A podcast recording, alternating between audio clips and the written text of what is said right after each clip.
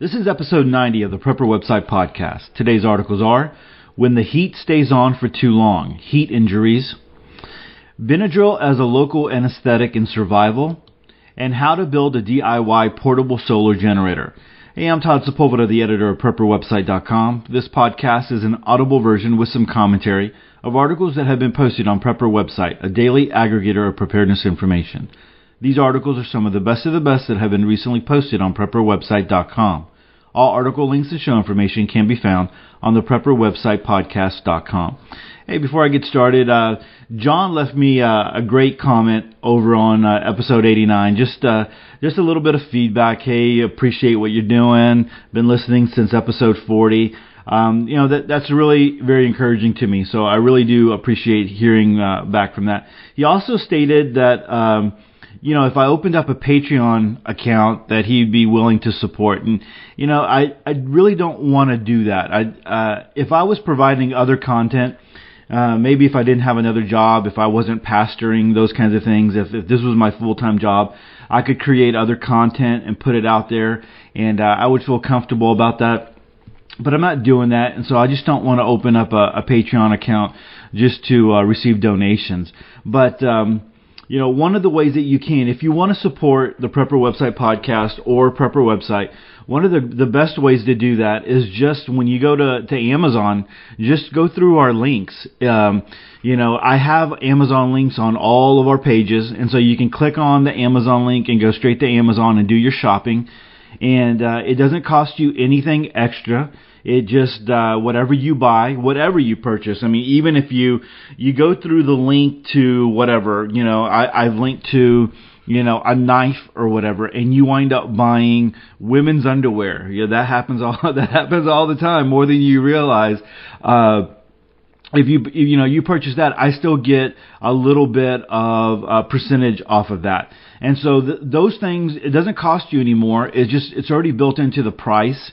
So the sellers who are on Amazon know that that you know it goes towards that and uh, that's just a little blessing for me. So, I mean, if you would just do that, that would be great. Uh, that would be a, a, a huge blessing for me.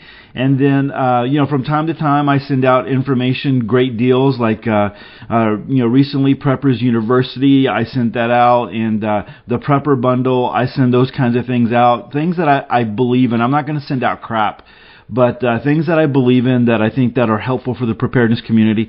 I send those out through email and I post them and I talk about them.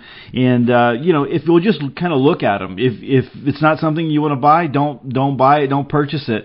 But uh, a lot of the times those things are affiliates, and so I do get a little percentage off of that. But if uh, you know, again, uh, you know, you can do me the favor of looking at it, and if it's something you want to buy, fine. If not, you know, hey, pass on it, and you know, there's something else later on down the road that might be of interest to you.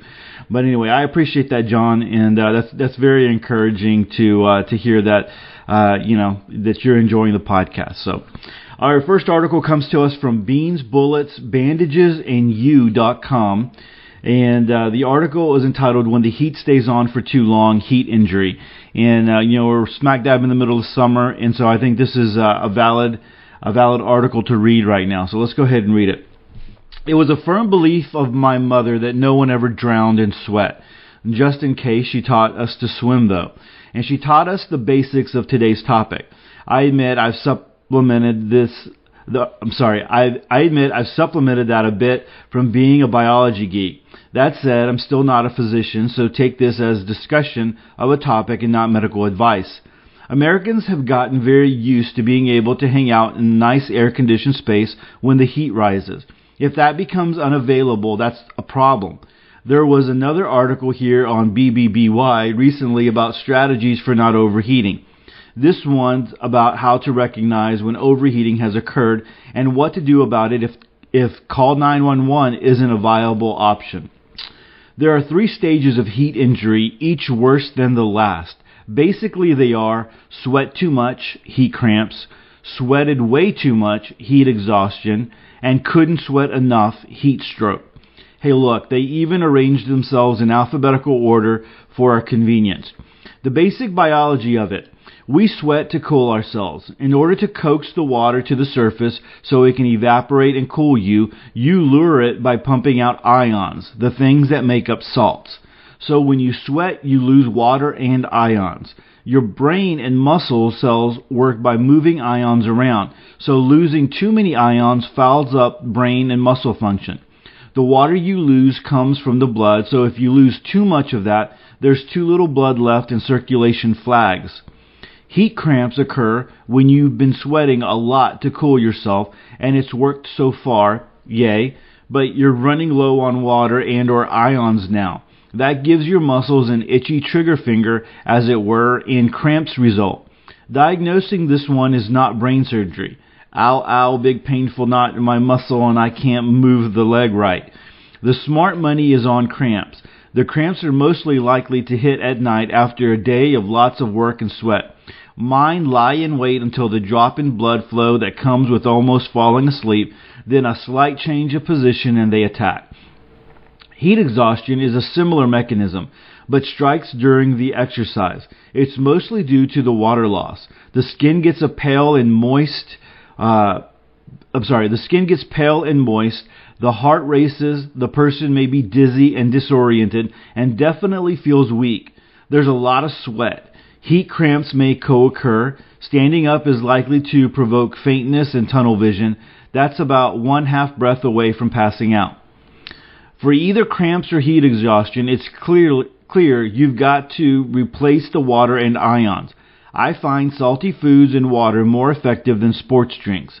My body seems to know this. I'm normally not a food salter, but after a day of sweaty work, you'd have trouble prying the salt shaker out of my hands.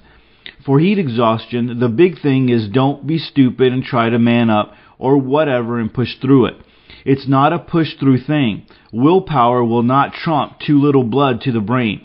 A seat in the shade with fashionable accessories such as wet towels on the head and uh, uh, wet towels on the head is the smart move. If you disrespect heat, heat exhaustion, it can lay you out or push you into heat stroke. A heat stroke occurs when the cooling mechanisms have been insufficient and body temperature has gone dangerously high, 104 degrees Fahrenheit or more. Heart races, breathing is rapid, the skin is deeply flushed as the body tries desperately to dump the heat. The person may sweat a lot too, or the skin may go dry as shutdown begins. Headache, nausea, and vomiting may accompany as signs of the physical stress. The brain is starting to malfunction like an overheated computer, so changes in mental state occur. And it ain't a change to be able to calculate cube roots in your head. Confusion, poor co- coordination shows up as slurred speech. Agitation, delirium, seizures, and coma follow. Death is not that far behind coma, so that is not a path you want to be on. If emergency med help is available, call it. This is not something to play with. But if the person's alone, the better hope for a cloudburst. It's all about cooling, and cooling on hot conditions is all about getting out of the sun, but not the wind, and getting the person wet. Wet clothes is is a wet cloth is getting uh, is great if there's a wind. Remember the battery operated fans from a previous post with the head, neck, wrist, and groin uh, being targeted points because of all the hot blood close to the surface in those places. If ice is available, now's the time. A kiddie pool full of fresh pulled well water would be a blessing. Any diver knows that water that's even a little cooler than the body sucks heat. Water conducts heat away 25 times more efficiently than air. Besides these big three, there's one other heat related problem that gets overlooked potassium depletion. Potassium is an ion. You lose it when you sweat. Not as much as you lose sodium, but some. If you're being careful about replacing salt with its sodium and chloride ions and water, it might be potassium that runs low first. Muscle weakness accompanied by tremor is the main early symptom. That's as far as it usually gets from heat injury. Kidney problems or extreme vomiting or diarrhea can mess up potassium more deeply, but that's not today's problem. The doc who takes care of my sports team gives us potassium gluconate tablets when we get the quiver light salt, a 50-50 mix of sodium chloride and potassium chloride can be used in place of regular table salt, including for cooking too. If you're on blood pressure drugs, ask your doctor before supplementing with potassium. Some blood pressure drugs interfere with potassium removal and you can collect too much. Once again, the best way to win is not to play. Thin and breathable but long sleeve shirts coupled with wide brimmed hats keep the sun off and help sweat evaporate. Cold packs in the med kit are useful. Having water to spare and the band and that bandana that ought to be in the kit is good. All right, so uh, good information there. Um, you know, I remember when I was a Boy Scout, uh, there was a, a, a, a young Boy Scout who was able to see his Scoutmaster started to have uh, a heart attack, and I know it's not necessarily related, but he was able to see the signs. Uh, of, of a heart attack, and because he had had the basic first aid, he was able and CPR, he was able to start it and uh, you know and work on this on this man, and, and they were able to get help. So the uh, the thing is is that you know while we're out there, if you're on your own, you know, you need to definitely be careful. But we want to know these kinds of things because if we're around people and they're, you know, they start acting kind of funny. You're out there in the heat and you've been out there for a while and they're sweating and and they start acting kind of funny, saying stupid things and and uh, maybe slurring their words um, you know, it, it it might seem funny at first, but then you know, hopefully you'll go back and say, wait a minute, there might they might be having a problem, and so going to uh, you know some of these things where you're getting them into the shade, you're pouring cold water on them, uh, if you have ice packs, uh, those kinds of things, uh, you know, working working all that kind of out and uh, helping him out there. So, I, you know, it's one of those things where uh, hopefully you would know the signs so that you could help somebody else out if uh, if you were in a situation like that. So, good article there at Beans, Bullets, Bandages, and You. All right, let's go ahead and go on to our next article. Next article comes to us from two of my favorite people in the preparedness community, Dr. Bones and Nurse Amy, Joe and Amy Alton, and uh, they uh, their article is entitled Benadryl as a Local Anesthetic in Survival. And so this. Uh, this might be a, a, game changer for some people as far as having a local anesthetic uh, in a survival situation. So uh, let's go ahead and get into this one. A major obstacle in the ability of the survival medic to deal with the issue of wound closure is the lack of an easy, easily available and stockpilable form of anesthesia. With the most popular local anesthetic, lidocaine, a prescription item, it may be difficult to obtain enough to adequately fill the need in long term disaster scenarios. We often mention in our podcast that we learn as much, really more, from our readers and listeners than they do from us. Now we are informed that diphenhydramine or Benadryl may serve in its injectable form as a reasonable alternative alternative for local anesthesia. You f- won't find this information at drugs.com or other general medical information sites. Ordinarily, you'll read that diphenhydramine, or DPH, is an antihistamine that reduces the effects of natural chemical histamines in the body. Diphenhydramine is used to treat sneezing, runny nose, itching, watery eyes, rashes, and some cold or allergy symptoms. It also serves as a remedy for motion sickness, a hypnotic or sleep inducer, and even to treat certain aspects of Parkinson's disease. Benadryl comes in oral form as well as an injectable solution. Although controversial, the injectable has been used as a local anesthetic since 1956. It has been used in minor skin, dental, and podiatric procedures, especially in those allergic to lidocaine. This comment from a pharmacist's emergency medicine blog. In one validation study for its use as a dermal anesthetic, a prospective randomized double-blind placebo-controlled study was conducted to assess both the degrees of anesthesia in square millimeters and pain associated with injection in 24 subjects who received 0.5 milliliter injections of 1% DPH, 2% DPH, 1% lidocaine, and 0.9% sodium chloride placebo. Subjects who received 1% DPH achieved equivalent levels of anesthesia re- relative to 1% of lidocaine. In addition, 1% of DPH more effective in this outcome compared to 2% of DPH. However, subjects did experience greater perception of pain at injection with both concentrations of DPH relative to 1% lidocaine, more pain perceived with the 2% DPH with some subjects experiencing persistent discomfort in the injected area for up to three days following injection. In another study evaluating other concentrations of DPH for local anesthesia, although a concentration of 0.5 dph was deemed similar in perception of pain by patients upon injection compared to 1% of lidocaine and a viable alternative to 1% lidocaine in maintaining local anesthesia. It was less effective than lidocaine when used for repairing minor skin lacerations in the face and other head-to-head comparisons of 1% DPH and 1% lidocaine, similar, similar levels and depths of local anesthesia were achieved. Like all drugs, there are possible adverse effects. The use of DPH as a local anesthetic may be associated with local necrosis or tissue death at the site of injection. This usually occurs from the use of excessively high concentrations of the medication. As such, you will see it contra- contraindicated as a local anesthetic on most medical websites. At normal dosages, sedation may be noticed as well as local soreness. Be aware that it might burn as it is administered and that it, it, that its safety is not confirmed in distal areas like fingers, toes, ears, and nose. The recipe is as follows, again from a pharmacist's blog. Steps.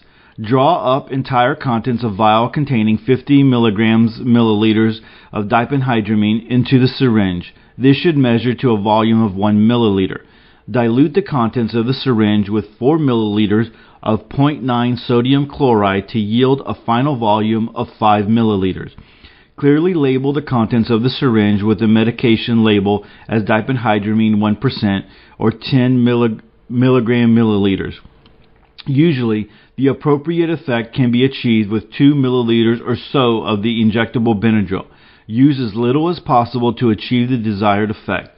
From the standpoint of availability, I was able to order the product as a private citizen as opposed to a physician from at least one veterinarian website. That doesn't mean that it's widely available, however. The survival medic's job is a difficult one. Searching for additional tools in the medical woodshed isn't easy, but necessary if the medic is to be effective in austere, austere off-grid setting. Of course, in normal times, seek modern and standard medical care from qualified professionals. Some additional support from conventional medical journals for the anesthetic effect of diphenhydramine. And so there are some um, kind of bibliography there where you can go and check out uh, if you want to go do a little bit more research there. But basically, the article is saying that one percent of the and again, we're not don't get um, you know the Benadryl, the injectable Benadryl, confused with oral Benadryl. Totally two different things. Uh, there is a picture here on the on the uh, on Dr. Bones and Nurse Amy's website, and then of course they have links to uh, you know the blogs and, and people that they're quoting here. But um, so one percent of the of the you know the Benadryl, the the injectable Benadryl, the diphenhydramine, uh, you know, is is will uh, work in, as an anesthesia is the same as lidocaine. The difference being that uh, you know it's going to sting a little bit more. It's going to uh, there's going to be a little bit more discomfort later on down the road, uh, just soreness and things like that. But uh, heck, I mean, uh, I think anybody would be willing to accept that uh, you know, instead of being cut on or, or sewed up or whatever they're doing without anything at all. So, uh, hey, you know, leave it to Dr. Bones and Nurse Amy to find uh, some other solutions out there and to share those with the preparedness community. Uh, definitely something that is possible. And then that, you know, finding it at a veterinarian uh, website, being able to order that as a uh, just as a regular, uh, you know, person, not not being a physician. I think that's pretty powerful. Uh, my question would be: I wonder how long uh, the injectable form uh, lasts. You know, if it has a an expiration date on that one. Um, so that's that would be my only uh, question there. But uh, it's something good to know, something to put in the back of your your mind, and maybe even if you are responsible and you are uh, responsible for the for the you know you're the survival medic for your family or your community, and um, you are uh, you know you're doing the research and you're preparing and you're stockpiling. That might be something you want to do. All right. Um, the, our last article, because it's Friday, the Friday podcast, I try to pull an article from the archives. And I came across this one from uh, survivalistprepper.net. And uh, again, Dell and Lisa, you know, they've got a, uh, a podcast over there, the survivalistprepper.net. Uh, a really great podcast to listen to. Uh, and they do a good job of putting things together. And so, what um, this article is entitled How to Build a DIY Portable Solar Generator. So it, it, goes into a little bit more depth as, as far as just, hey, put this and this and this and this is what you need and wire it this way. And so I thought this was really helpful because I think everybody should have something along this line because it's really, it, it's not very expensive to put together. Um, and so if you, you start putting the pieces together and you start playing around with it a little bit, um, I think it's something that everyone should have. So let's go ahead and, and get into this one. Uh, this one you're definitely going to want to go visit. I mean, of course, all the articles you want to go visit. Uh, and you want to go support the the websites that allow me to to read their articles in full. Uh, but uh, this one has a video that you can go check out, and then a, a lot of other links and graphics and things like that. Okay, so uh, this one again, survivalistprepper.net, how to build a DIY portable solar generator. In a recent podcast I did with Ken from the Prepper Podcast, we talked about grid down scenarios and what we can do about them. Right after the podcast, I decided to build my own DIY portable solar generator. My plans are to build a solar generator that will run my well pump in a grid down event. And while this generator does not have the power to continually run it, I have set it up to be able to scale up fairly easily. Keep in mind as you read this, I am no expert. As a matter of fact, I had very little knowledge other than solar panels collect energy, send it to the battery, and you can turn on a light. Now that I have done this, I have a better idea about watts, amps, volts, and what makes it all work together. There are quite a few articles about how electricity works, and sometimes it's too much information for my brain to absorb. Repercussions of a misspent youth, I guess.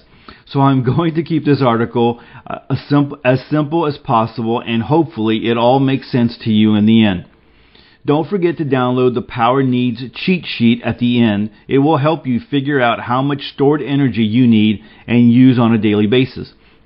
If you want more information on this, you can listen to the podcast Ken and I did, or you can check out a few of the podcasts Ken has done in the past about battery banks. A quick side note before we get into this. Ken will also be on the next SPTV episode talking about alternative energy. Sign up here to get updates about the show. Here is the video explaining my DIY solar generator. So again, there's a there's a video here, a YouTube video that you can watch. Parts is parts. Minn Kota Trolling Motor Power Center. The reason I purchased this box is because it had a couple 12 volt ports already wired in and ready to go. I've seen a few videos where people add accessories, but this seemed easier, and I'm all about easy. A 30 amp, 400 watt solar panel regulator charger controller. A charge controller keeps the battery from overcharging, and there are many shapes and sizes. Like I state in the video, you don't want your solar panels to push more power than the charge controller can take. My 13 watt solar panel only puts out about 0.5 amps or 13 watts, meaning I can and will add a couple of 100 watt solar panels. That would bring me uh, to 4.5 amps and 13 watts, well below the rating of the solar charger. A Thunderbolt Magnum Solar 13 watt briefcase solar. Like Ken said in the podcast, start small, learn the process, and then build bigger. So that's what I did. Everything I purchased for this solar generator was purchased with price in mind. I wanted to get this done for around $300. I also wanted the ability to scale up when the time came, so everything else I purchased was a little bigger. These solar panels run about $80 on Harbor Freight, but I got these on eBay for 45. At 0.5 amps per hour in full sun, these would take about 20 days to charge my 100 amp hour battery. I wanted to make sure it worked before I spent a lot of money on solar panels. A Cobra 800 watt power inverter. Like I said, I wanted the ability to add solar panels to this generator, so I purchased an 800 watt inverter. This was a little more expensive than a smaller one, but it will run most of my small appliances and most of my power tools. Find one on Amazon here. So all of these uh, tools are, are linked on Amazon.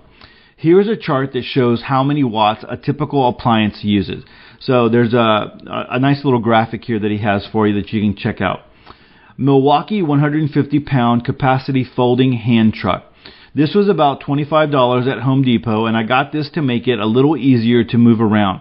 I don't know if I will be using this to go up and down stairs or drag across the dirt because batteries should remain upright, but it does help moving it around the house because the battery weighs around 75 pounds. A 100 amp hour deep cycle marine battery.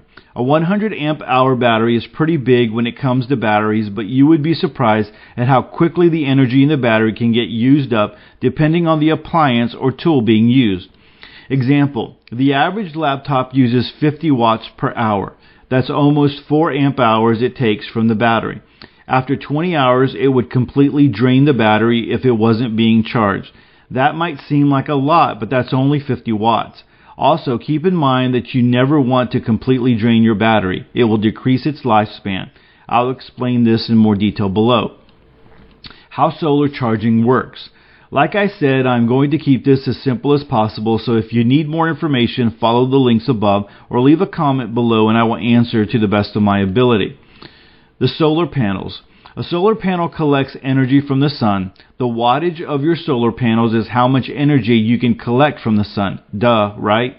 The reason this is important is because everything else you buy needs to be able to handle the energy the solar panel collects. You will need to decide what you want to use the solar generator for and figure out how many amp hours you will need. Download the cheat sheet to get an idea about what solar panels you need. But remember, you can always add mo- more solar panels if your charge controller and inverter are large enough. The charge controller. I kind of explained this above, but think about your future needs when you get the charge controller. My charge controller can handle 400 watts. If I plan on going over 400 watts, I will need to get another charge controller.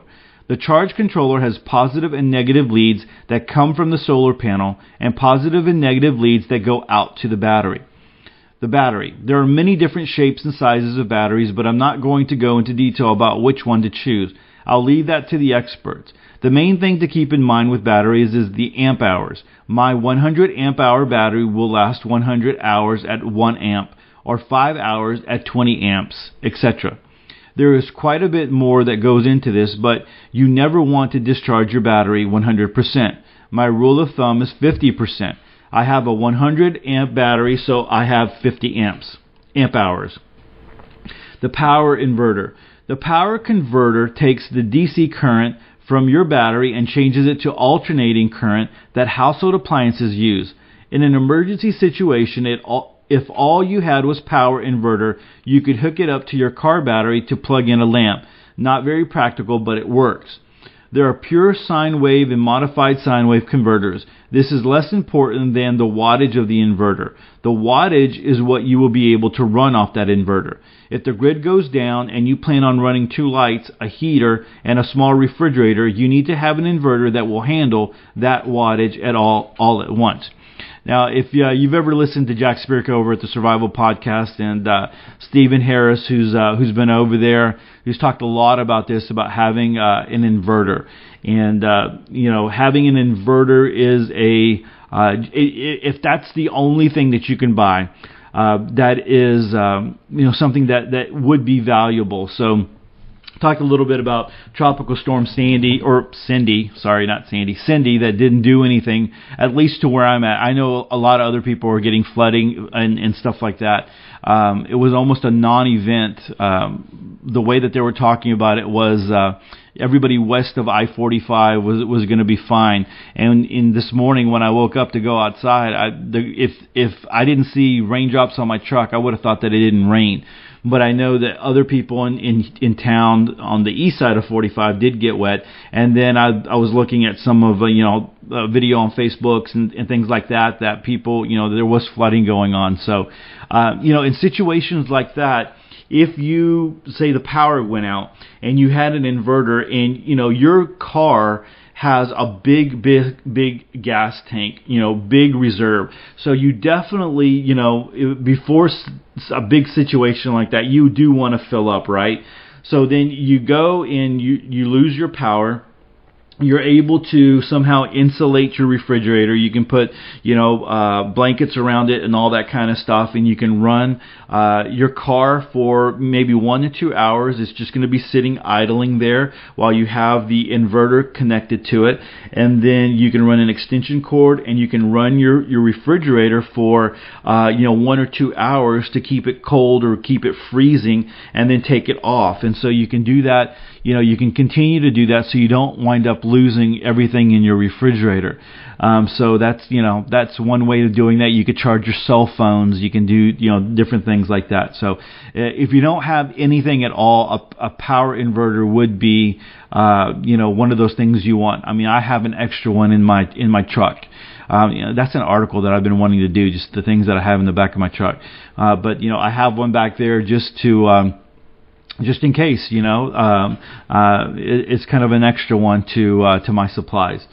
So uh, let me keep moving on here. Um, confusing power conversions. All right, so n- now let's get into how this all works. I'm going to try and make this as simple as possible, so bear with me. This can all get a little confusing, but that's why I started small to get an idea about the process before I spent a lot of money. Important. None of these calculations factor in efficiency and loss. These are just simple equations to give you an idea of how it works. The actual figures will be different. Always err on the side of caution. I created the cheat sheet below to make it a little easier to make these calculations because my memory is not what it used to be. And there are a few calculations you need to know. All you need to remember are these three calculations. Amps equals watts divided by volts. Volts equals watts divided by amps. Watts equals volts, volts times amp. Amps. Let me say that one again. Watts equals volts times amps. Let me give you a few examples and explain how to use the cheat sheet. Example. A 20 watt bulb running for 5 hours would be 20 watts times 5 hours equals 100 watts. To figure out amp hours, you take 100 watts divided by 12 volts from the battery equals 8.33 amp hours. My 100 amp hour battery will be drained to 92%. That's 100 minus 8.33 if I run this 20 watt light for 5 hours. What if your appliance doesn't tell you watts? My air compressor doesn't tell me how many watts it uses, but it does say how many amps it uses. To figure out how many watts it uses, just remember amps times volts equals watts. Example, my small air compressor is 2 amps times 110 volts, the AC wall outlet. That equals to 220 watts. How many watt hours is that? Watt hours are the number of watts times number of hours. So example, air compressor is 220 watts times 3 hours equals 660. Then divide the watts, 660, divided by 12 volts equals 55 amp hours. My 100 amp hour battery will be drained to 45% if I run this air compressor for 3 continuous hours. A laptop example. With items that have a power supply, you need to look at the output on the adapter. My laptop power supply is 2.3 amps and 19.5 volts that would be 2.3 amps times 19.5 volts equals 44.85 watts. My laptop for two hours would use 90 watts divided by 12 volts equals 7.5 amp hours. My 100 amp hour battery will be drained to 92.5% if I have my laptop on sitting idle for two continuous hours. A little confusing? That's why I created the cheat sheet. Enter the item name of everything you plan on running with the solar generator. Enter the watts used by the appliance. If your appliance doesn't tell you watts, remember watts equals volts, uh, the AC times amps. I included these formulas in the cheat sheet. Enter the amps that item uses. In the US, we use 110 to 120 AC. Remember, amps equals watts divided by volts. Number four, AC amps will convert to DC amps by itself. Just remember that DC amps are AC amps times 10. Enter how many hours per day you plan on using the item. The worksheet will calculate the amp hours all by itself. At the bottom of the worksheet, it will show you a total of amp hours needed. So download the watt hour calculator. So that might be very beneficial to you just just in all of that to have that little worksheet there. Uh, how much power will my solar panel produce? This one is fairly simple. My 13 watt solar panel will put out 13 watts of power an hour with maximum sunlight. I can get 7 hours of direct sunlight on a good day, so I could collect 13 watts times 7 hours equals 91 watts. To get the amp hours going back into the battery, take the 91 watts divided by 12 volts equals 7.58 amp hours. On a perfect day, I can only get about 7 amp hours out of my 13 watt solar panel. That means if I use anything over 8 amp hours per day, I will be draining the battery. Like I said, I need more, more solar panels. To some of you, this might still seem a little confusing. Some of you might think it's fairly simple. If you have any questions, leave a comment below and I will answer if I can. If I can't, I'll point you in the right direction. Thanks. So um, there are there are uh, you know quite a bit of uh, comments there. Um, you know people leaving comments.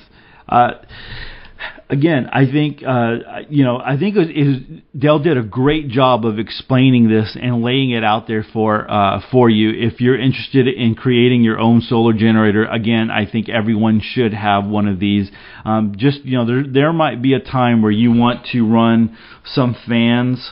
Uh, you know, you might want to have some lights if you start working off of 12 volts instead of you know using the uh, you know using um, the inverter and things like that, you can do that. Um, you definitely want to have when you're talking about you know using lights and stuff. You definitely want to have LED lights. Um, that will save you a lot uh, in that because you can get a lot more uh, light illumination for little watts and little amp hours and, and volts and stuff. So you definitely want to have LED lights available to you there. But uh, you know, having a lot of things that you know on 12 volts. Um, I, I had purchased some. Um, there were like string of lights or one light bulb running off of a USB and uh, I thought I saw it on Amazon. You know, I, I'll link to it. I saw it on Amazon, and I thought it was very interesting because I like to have um, those those uh, storage, you know, those battery chargers that have a decent amount of battery storage, you know, power. So when I'm at meetings and my phone starts running um, running low, I can charge it up. So I always have my phone is charged. Or if uh, you know my um, if my tablet starts uh, running low, I can connect it that way. But you can start doing all kinds of stuff. You know, you can run fans off of that. Uh, I, I linked to I linked to a fan that uh, a lot of people you know were very interested in uh, yesterday on on uh, Prepper website, and so these lights are are um, it's like a it looks like a light bulb, right? A regular light bulb, but it's LED and it connects to one of these solar one of these battery bank chargers, and you can run it off of that. I mean, it's very it's very very cool. And then you can also string them along. So they buy you can buy the the ones that where you can kind of uh, stretch them along and, and spread them out, and so you can have a string of these lights to really illuminate and run them off of. Uh, run them off of USB. So if you have a, a nice size, you know, one of those that, um, you know, I have a, just a regular nice size one, but uh, I also have one of those that can, um, one of those battery chargers that can um, jump a uh, a car. Right? I don't know if you've ever seen one of those. Uh, a tr- totally amazed. I had never seen one before. A lady at work had one. I thought it was a joke when she was telling me about it. I said, "No, let me go get let me go get my uh my jumper cables out of my truck." And she goes, "No, no, these work." And you know, my, all my family has them. And um so I'm like, "All right." Well, you know, I read the instructions. It was charged up. We did it, and her car turned. I was like, I was totally amazed because you know she was you know, all we were getting was clicking, and when we connected it, this sucker fired up, and I'm like, "Wow." Wow. And so I got the name of it, and I went went to Amazon, and I started looking around, and I found one that I thought uh, you know might be had a little bit bit better reviews on it, and so I bought it. And sure enough, I've used it before, and the sucker will work. I it's it's it's it's it's mind blowing that these little things. I mean, this little block. Uh, will will jump your battery, you know, your car battery. Uh, tr- was actually a truck battery. So anyway, uh, you know, I have I have one of those as well. So you think about if you're using that for a fan and for lights. I mean, that can that can power you know for a while, and that can be very very useful. But then if you have a couple of marine batteries and you're running 12 volts, uh, you know, off of that, uh, you you know you can really use that you know use that a lot you know, using a laptop, I know he he had it charged up. You know, Dell was talking about having it, you know, sitting idle. You know, really what you would do is you would just charge it up and then use the battery. You know, use that that battery when you're when you're using it or your tablet or whatever. Um, you know, that's that's a, a whole nother discussion there. But a very a really good article. Uh, go go do that. Go check it out. Um, you can see the video where he walks everybody through. Again, I I can't stress enough. I think everybody should have sh- should have one of these. Uh, and um, you know, you might want to look into the Renogy solar panels. Those are re- you know uh, rated really really well, and uh, those might be you know something that you want to do. So I'll I'll link to a bunch of that stuff. Um, you know, go over to, to Dell's and, and, and check out the stuff. The the Cobra uh, inverter that he's talking about is a good one. I have a Cobra, but uh, you know some of the some of the like uh, I was saying the um, the the fan and the lights. I'll, I'll link to that because I think those are those are really really useful. All right. So uh, again, I said yesterday I can't believe that you know it's I, am going to be at 90 already, and it's it's just it just seems like yesterday I started the podcast, and so it's uh, it's just really cool, man. That you know we're at uh, episode 90. In two weeks we'll be at episode 100, and um, and time is flying when you have when you're having fun. So uh, I appreciate everyone who comes by to the podcast again and and who listens. If if you're new to the podcast and you're new to preparedness and you're looking for more uh, preparedness information, if you go over to prepperwebsite.com, um, that's where uh, I'm drawing all these articles from. And again, the web the, the websites, the webmasters, the owners of these websites allow me. They have given me permission to read their articles in full, and so I do ask for permission before I do that. And uh, and but that's where where I'm getting them all from. So Prepper website uh, it has so much information there. Uh, there's there's tons of it. So if you're looking to get better prepared and you're looking for good articles, uh, this you know we we hand select the articles there. They're not on a feed uh, at least on the on the the main page. They're not like automatically on a feed that show up. Um, these are handpicked every every day. We scan tons of articles and we put up the ones that we think are the best. Um, they're m- almost I would say 90, 95% of the articles are brand new articles that uh, people are putting out there. Sometimes someone will link to uh, another article from another website, you know, or do a little write up and kind of link to it uh, and it might be an older article. Totally understand that. A lot of the times it's a it's a good article, but 95% of what we put up is new stuff that is out there, and so you're you're getting the most up to date stuff, and you're getting the best of stuff. You're not having to wade through a whole bunch of uh, you know a bunch of other articles to get to you know the really really good stuff. So go uh, go to Prepper website com and check that out. Uh, and then we also have all the other pages, you know, the DIY page, the frugal page, the alternative news page, the conspiracy galore uh, page, the shooters gallery. That has become very, very popular. People are really hitting that one. Uh, you know, everything firearms uh, and and more on that one. So uh, we have those on the top right hand corner. You can get to that. So. Uh, all right, guys. Hey, have a great weekend. Go out there and en- enjoy. Spend some time outside if you can. Get some things done. Uh, you know, love your family, love your kids, uh, even if they drive you nuts, right? All right. So with that, choose to live a more self-reliant life. Choose not to be so dependent on the government, grid, or the grind. Until next week, stay prepped and aware. Peace.